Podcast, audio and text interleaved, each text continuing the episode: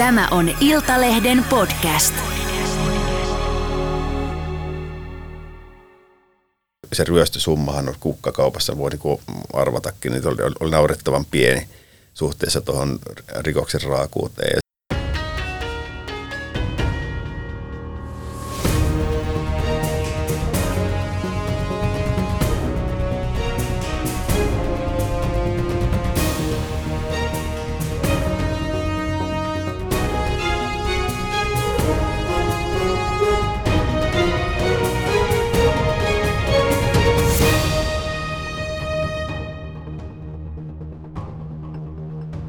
on Ammattina rikospodcast. Minä olen entinen rikosylikonstaapeli ja huumekyttä Kale Puonti. Minä olen rikos- ja oikeustoimittaja Risto Kunnas.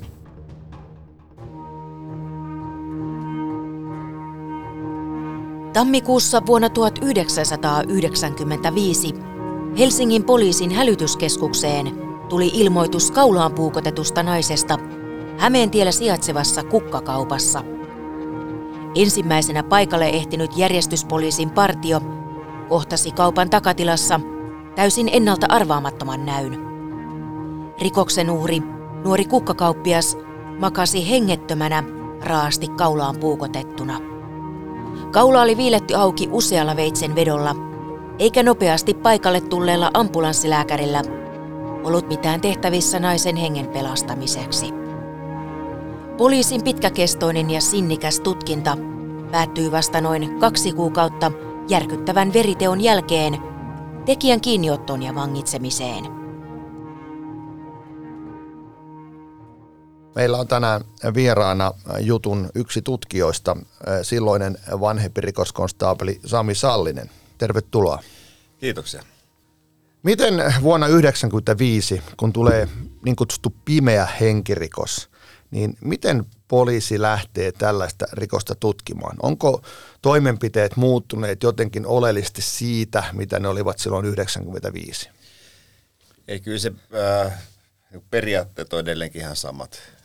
Et lähdetään, lähdetään selvittämään olosuhteet ja totta kai lähdetään eri rakentaa, että kuka on tekijä. Ja se perinteinen henkirikos on Suomessa aika simppeli ja helppo. Et se, niin kuin, simppeli kaava on se, että Kale ja minä juodaan viinaa ja aamuista verensokeri laskee ja tulee riita ja toinen lyö puukolla toista rintaa. Ja se, jolla on mora, niin se säilyy hengissä. Se, ja joo, ja se, se, jolla on mora ja tappaa toisen, niin soittaa useasti poliisi itse vielä sitten tai käy naapurissa niin, tässä, Tässähän oli, oli tuota, sillä tavalla silminnäkijöitä tai todistajia, että, että tuota, sinne oli mennyt kaksi naista asiakkaaksi ja, ja tuota, siellä oli semmoinen hyvin siististi pukeutunut, tumma, italialaisen näköinen herrasmies, pitkä, ö, vihertävä poplari yllään ja hän antoi vuoronsa naiselle ja sanoi selvästi suomeksi, että ole hyvä tai olkaa hyvät. Ja tuota, jäi sinne, kun naiset poistuvat paikalta.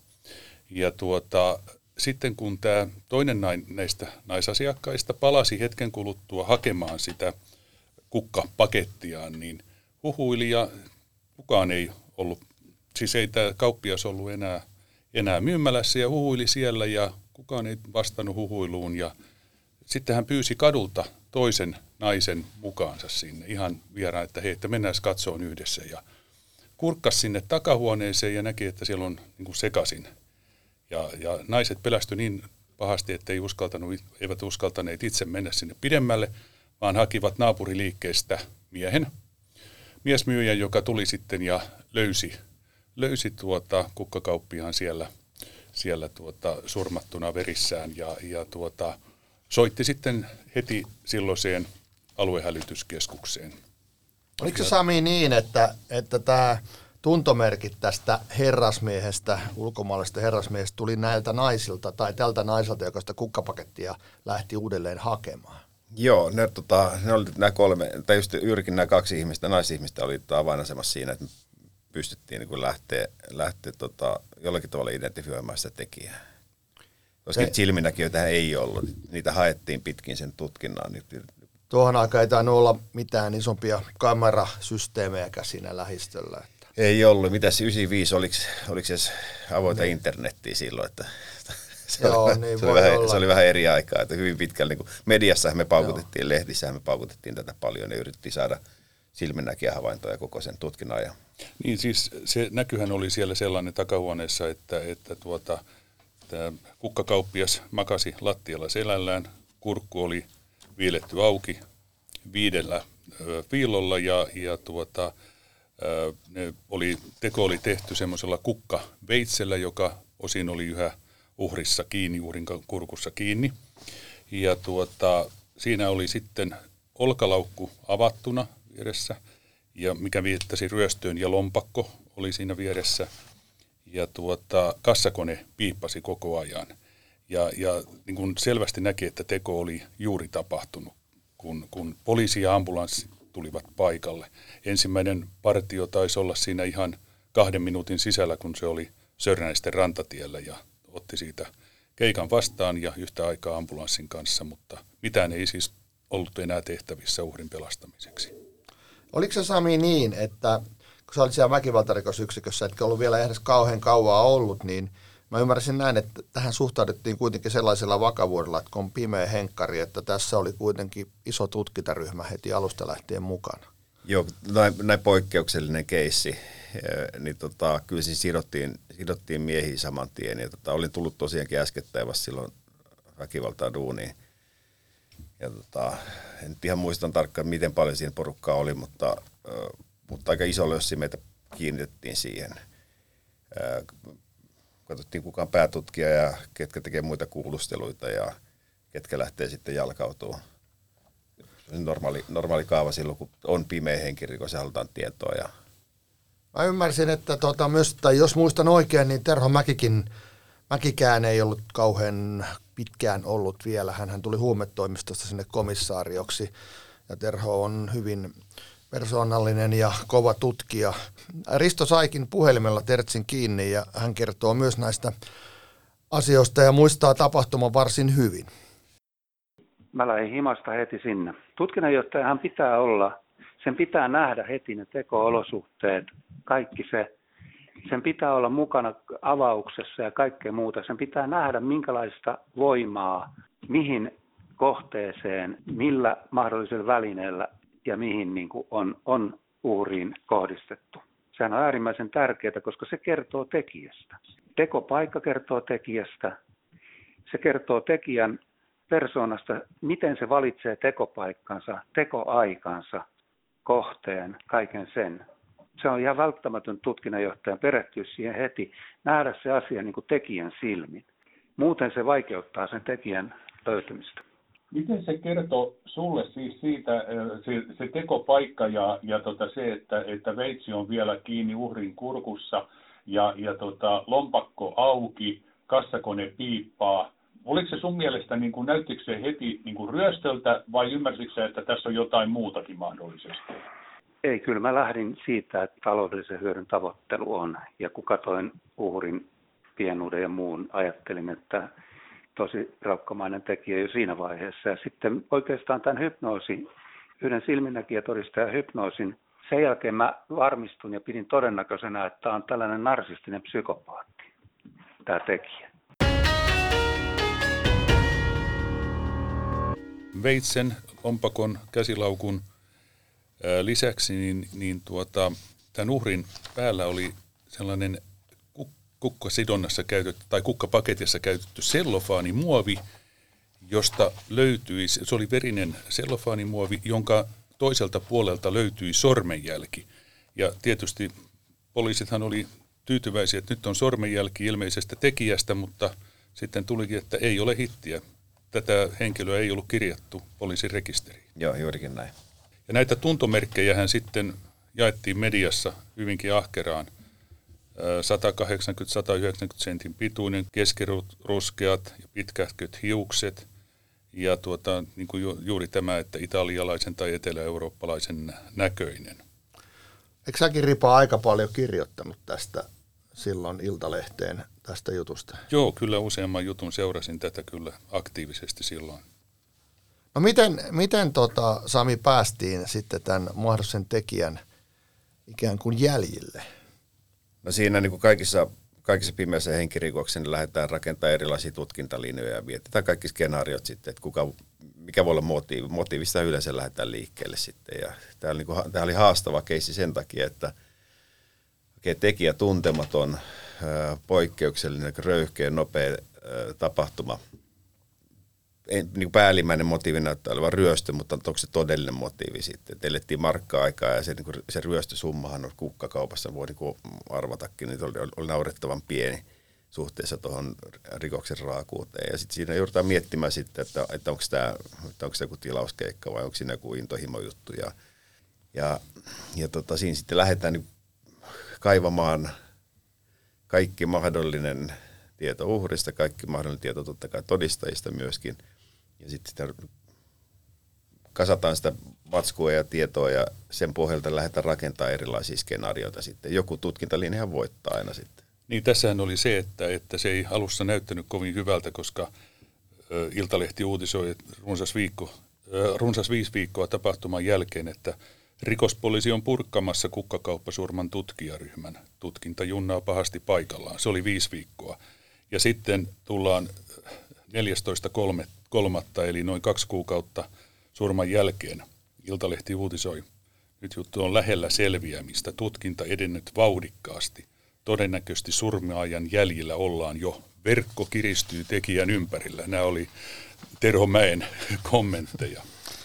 Se eikö tähän perustettu ihan puhelinlinja, mihin ihmiset sai soittaa, koska mä ymmärsin, että aika monta sataa puhelua, kaikenlaista ilmoitusta tuli. Joo, me päivystettiin niitä, päivystettiin pitkin iltaa niitä sitten ja tota, haettiin tosiaankin yleisiltä vihjeiltä, kun toihan on itselle tuttu paikka tietysti, asuin, asuin tota noilla seuduilla ja aloitin poliisityöt Pengerkadun poliisista, järjestyspoliisista. Ja Eli korttelin päässä tapahtuma. Korttelin päästä, joo. Ja, tota, ja tota, vilkas paikka, ää, porukkaa kulkee edestakaisin ja tota, niin kuin Kalliossa, niin siellä nyt liikutaan yötä, yötä päivää aika paljon Kallion Alppalaiseudulla ja tuntui niin kuin käsittämättömältä, että joku ei olisi, jollakin ei olisi niin kuin silminnäkiä havaintoja ja sen takia se rummutettiin aika paljon mediassa. Ja mehän tehtiin, se mikä ei ulospäin näkynyt, niin me tehtiin niin kuin ihan järjetön määrä jalkatyötä. Me käytännössä katsoen käveltiin kaikki talot läpi jokainen asunto läpi siltä alueelta sen kahden kuukauden aikana.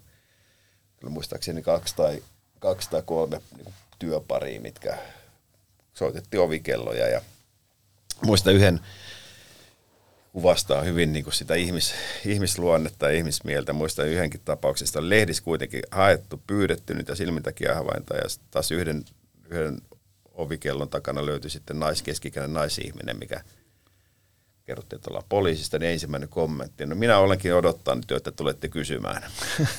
ja, tota, ja tota, mutta odottiko hän, oikeaan aiheeseen ja, oli, oli, joku havainto, mutta ei se kyllä eteenpäin vienyt sitten. Mutta se vaan niin kuin, siinä oli kyllä pari sellaista epätoivon, epätoivon laaksoa oli kyllä tutkintaryhmällä. Että, että Mutta et, ettekö te vienyt tämän, joka kukkakaupassa asioineen naisen, niin hypnoosiin? Joo. Tässä käytettiin vähän erilaisia, erilaisia tota metodeja. Tertsi, Tertsi tietysti tota, omasta koulutustaustastaan niin tota, ää, lähti profiloimaan tekijää. Ja, ja tota, vuonna 1995 väkivallassa ei profiloitu. Se oli vähän niin kuin kielletty termi.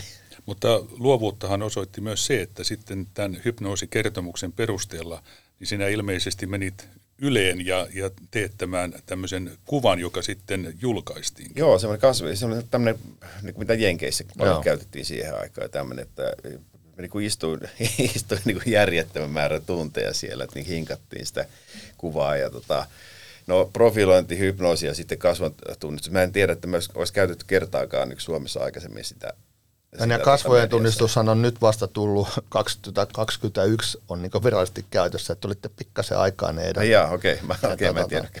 Mutta tuota, siitähän kuvasta blurrattiin, eh, sumennettiin kuin kasvot, eli ne Jaa. oli niin kuin vaan niin kuin tämän pään piirteet ja tällaiset, ja ilmeisesti sen takia tämä sumennus tehtiin, ettei tulisi liian sidonnaisia ö, vihjeitä, jos on. Ja me pelättiin sitä, kun se puhelin soi muutenkin jo, ja, ja niin kuin tämän kaltaisessa tapauksessa aina tulee sitten hir- hirveästi tulee niin kuin yleisövihjeitä, mitkä niin kuin ihmiset tietää, nähnyt jossakin jonkun ja tota, Mäntyharjolla käveli tämän näköinen mies tai jossakin, mm. ja tota, se on varmaan tekijä. Että se, niin kuin, se haaste on aina se, että et, et kuinka sä poimit sitä massasta sitten oikein.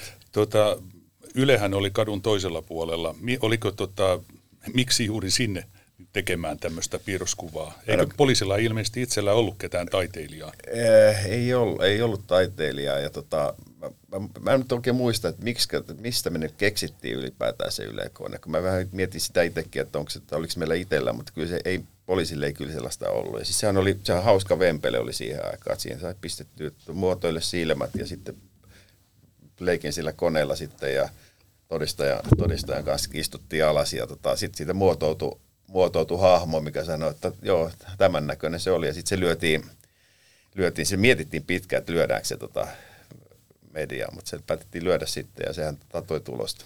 Jotain positiivista kuitenkin tapahtui näiden soittojen aikana, koska tutkinnanjohtaja Mäki kohtuullisen kryptisesti kertoi Iltalehdessä 15.3 että koko tutkintaryhmä oli keskittynyt 17 tutkintalinjan 38. polulle, joka johtaa tähän asti todennäköisimpään epäiltyyn.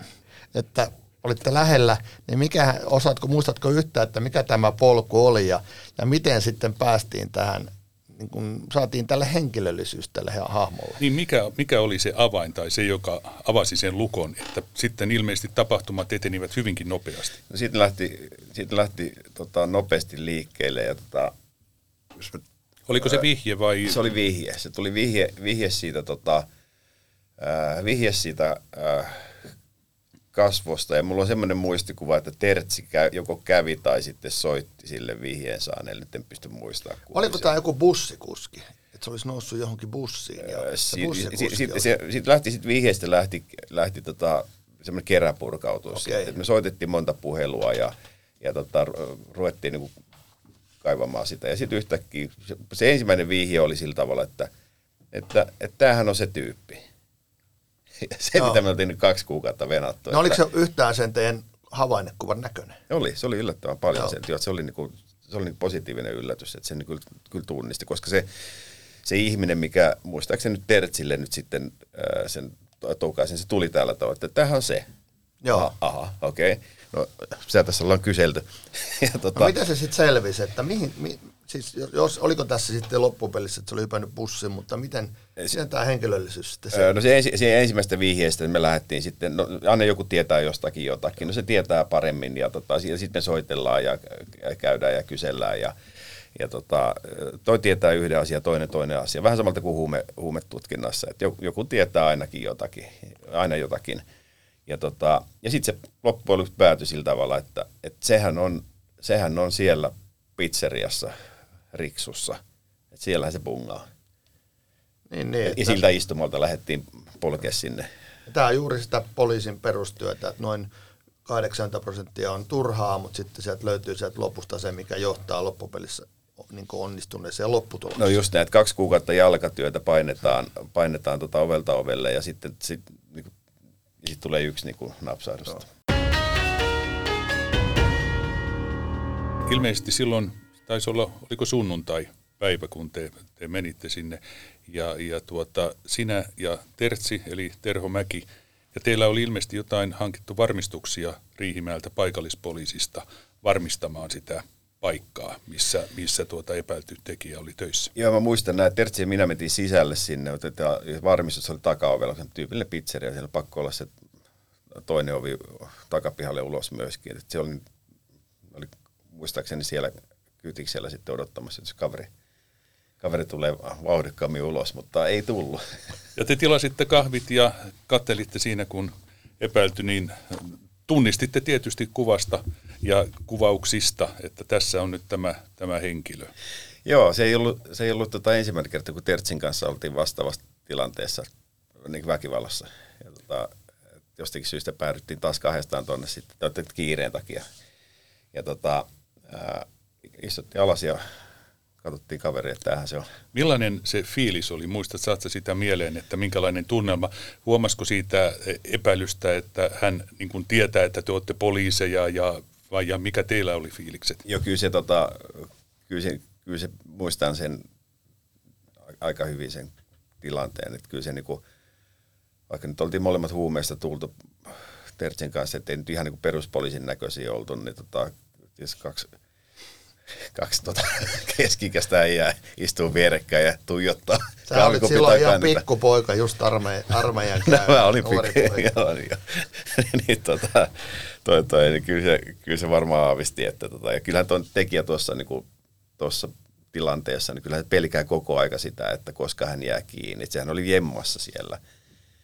Kaverinsa pizzerian takahuoneessa bungasi tota pelkästään varmaan joka päivästä, että, että koska tullaan käymään, niin tota herkkänä tietysti siihen tilanteeseen. Ja sitten te otitte lämyskät esiin ja menitte tiskille ja sanoitte, että lähdettäisikö? Ehdottiin, että ollaan. Ja, oliko se ihan hänelle selvää, että hän lähtee mukaan, ettei yrittänyt mitään? Se lähti, tota, se lähti helposti mukaan. Että, että, tietysti varmaan se pieni lataus näkyy meiltä, koska me odotettiin sitä, että kaveri tappanut, tappanut naisen raasti, niin kyllä me nyt oltiin niin varauduttu siihen, että, että ei se helpon lähde sieltä pois. Ja kyllähän se niin näkyy taas toiselle puolelle sitten. Että. Ja sinä olit kuskina, kun ajettiin Pasilaan ja Tersi takapenkillä tämän, tämän tuota, kiinni otetun henkilön kanssa. Joo, Tertsi aloitti puhuttamisen saman tien ja tota, poljettiin, poljettiin Pasilaan ja tota, ää, tilattiin kuulustelija paikalle sitten.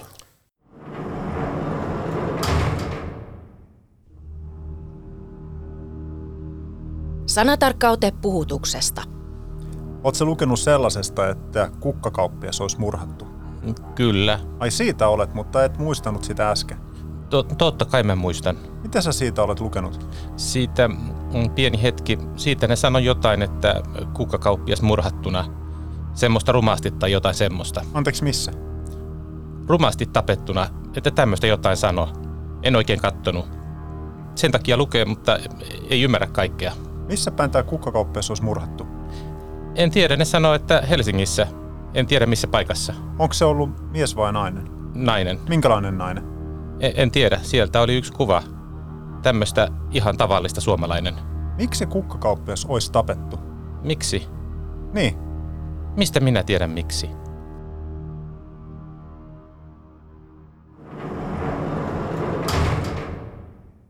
Vaikea kuulustella. Itse en kuulustellut, siellä oli kuulustelija valittu, äh, valittu ja tota, itse en ollut aktiivisesti enää siinä vaiheessa jutussa kiinni sitten, mutta tietysti oma tiimi, tiimissä tutkija selvitti, niin tota, tiedän, että ei ollut ihan helppo, helppo kuulusteltava. Ja ensin niin kun alkuvaiheen profilointi nyt ei sen hirveän vikaan mennyt, että aika, aika psykopaattisia piirteitä, oliko se näitä narsisti hän nyt oli sitten mielentilatutkimuksen mukaan, mutta kylmä kaveri ja niin kuin henkirikoksissa, missä, missä tekijä ei kadu ylipäätäänkin, niin sehän yrittää, yrittää tietysti kiistää, mutta sitten kun se kiistovaihe on mennyt ohi, niin sitten se yrittää lieventää niitä, niitä tota, tekonsa seurauksia tai tekonsa motiiveja tai tekonsa tapaa. Että vaikka, vaikka nyt te, niin kuin yleisesti ei pelkästään tähän, vaikka joku viiltää toiselta kaulan auki, niin ei se välttämättä sano, että viilsin kaulan auki, vaan se sanoo sitten, että huitaisin puukolla. Että yrittää nyt loiventaa sitä omaa. Niin, kuulustelupöytäkirjojen mukaan se meni niin, että ensin hän kiisti kaiken ja sitten se meni siihen, että juu, kyllä hän oli ollut siellä paikalla, että tullut sinne ja, ja tuota, nähnyt, että, että siellä makaa nainen ja, ja tuota, verta vuotaa ja hän ottaa sellofaani muovia ja yrittää tyrehdyttää verenvuotoa ja sitten lähtee pois eikä uskalla ilmoittaa poliisille, koska tuota, ettei häntä epäiltäisi teosta. Ja sitten vasta kuudennessa kuulustelussa hän myöntää, että kyllä hän oli tekijä. Joku ja. selitys oli varmaan keksittävä, koska sormenjälki löytyi sitä sellofaanista, niin kuulustajan kyllä vähän helpompi vääntää. Se oli juuri siinä vaiheessa, kun poliisi esittää, että miten sun sormenjälki no juu, sieltä, no. jos et sä ole käynyt paikalla edes. Sehän menee tuohon Samin analyysiin, että sitten ruvetaan sanomaan, että ensin vähätellään, kun on pakko jotain myöntää, niin myönnetään sitten vaan se pakollinen osuus. Niin sen verran vielä palaan tähän, että, että kun Terhomäki ilmoitti, että miten tämä silmukka kiristyy tekijän ympärillä, niin tosiasiassa epäilty oli otettu kiinni jo kaksi päivää aikaisemmin. Ja tuota,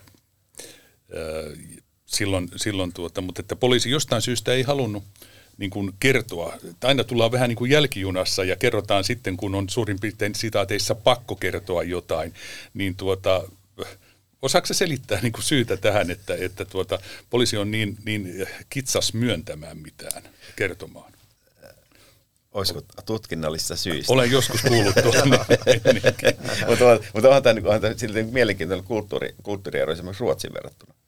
Et siellähän, siellä oikein Ruotsissa syyttää useasti ajaa törkeitä rikoksia, mutta tutkintaa, mutta siellähän on hirveän kiire taas aina kertoa kaikkia, mitä, mitä on ja niin viimeistäkin detaljiin myöten.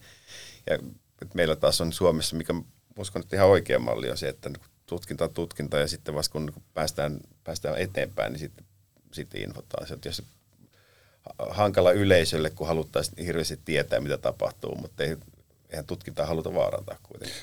Niin siis tämä tekijäksi paljastui turkkilainen kalastaja, joka oli naimisissa suomalaisen naisen kanssa. Ja niillä oli liitto kriisissä siinä vaiheessa ja kaveri oli ihan niin sanotusti persaukinen ja, ja tarvitsi rahaa.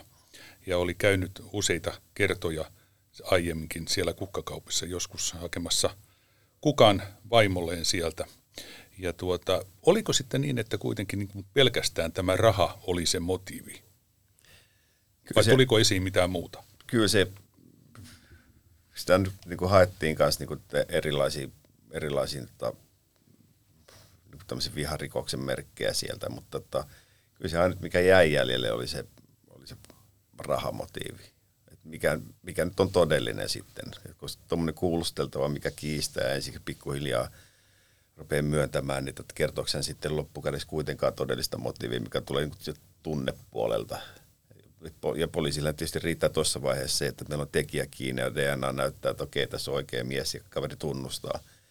Niin tota, että helpostihan se jää se tutkinta, jää sitten just siihen kohtaan, että okei, nyt on matskuun niin, että saadaan pöytäkirja eteenpäin syyttäjälle. Niinhän se oli, niin kuin äsken mainitsit, että oli tämmöisiä narsistisia piirteitä, ja niinhän tämä mielentilatutkimuskin sitten lopulta sanoi, että narsisti, mutta syyn takeinen.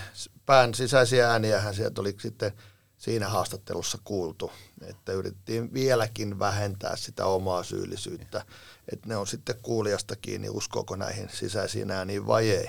Niin siis tämä tyyppihän oli, oli tuota peliriippuvainen ja, ja tota, erittäin mustasukkainen vaimostaan, kontrolloi vaimon menemisiä ja kaikkea tällaista, mutta itse murhaa edeltävänä yönä hän oli ollut jonkun vieraan naisen luona viettänyt tämän yön. Ja sitä kylmäverisyyttä hän kuvaa aika lailla se, että, että tuota, kun hän oli murhannut kukkakauppia, hän nousi bussiin, meni kotiinsa ja sitten ö, suoraan vetämään tyttöjen futisharjoituksia tuonne Tapanilaan. Ja, ja kukaan ei ollut poi, huomannut mitään poikkeavaa hänen käytöksessään. Joo, ja tietysti myöskin se edeltävä käytös. Että jos ajattelin taas tätä perinteistä suomalaista henkirikosta, niin kyllä siinä äh, vihan ja raivon vallassahan me tehdään henkirikoksia. Ja tämä seisoskelee siinä asiakkaana tai toisille tietää, että rouva, olkaa hyvä.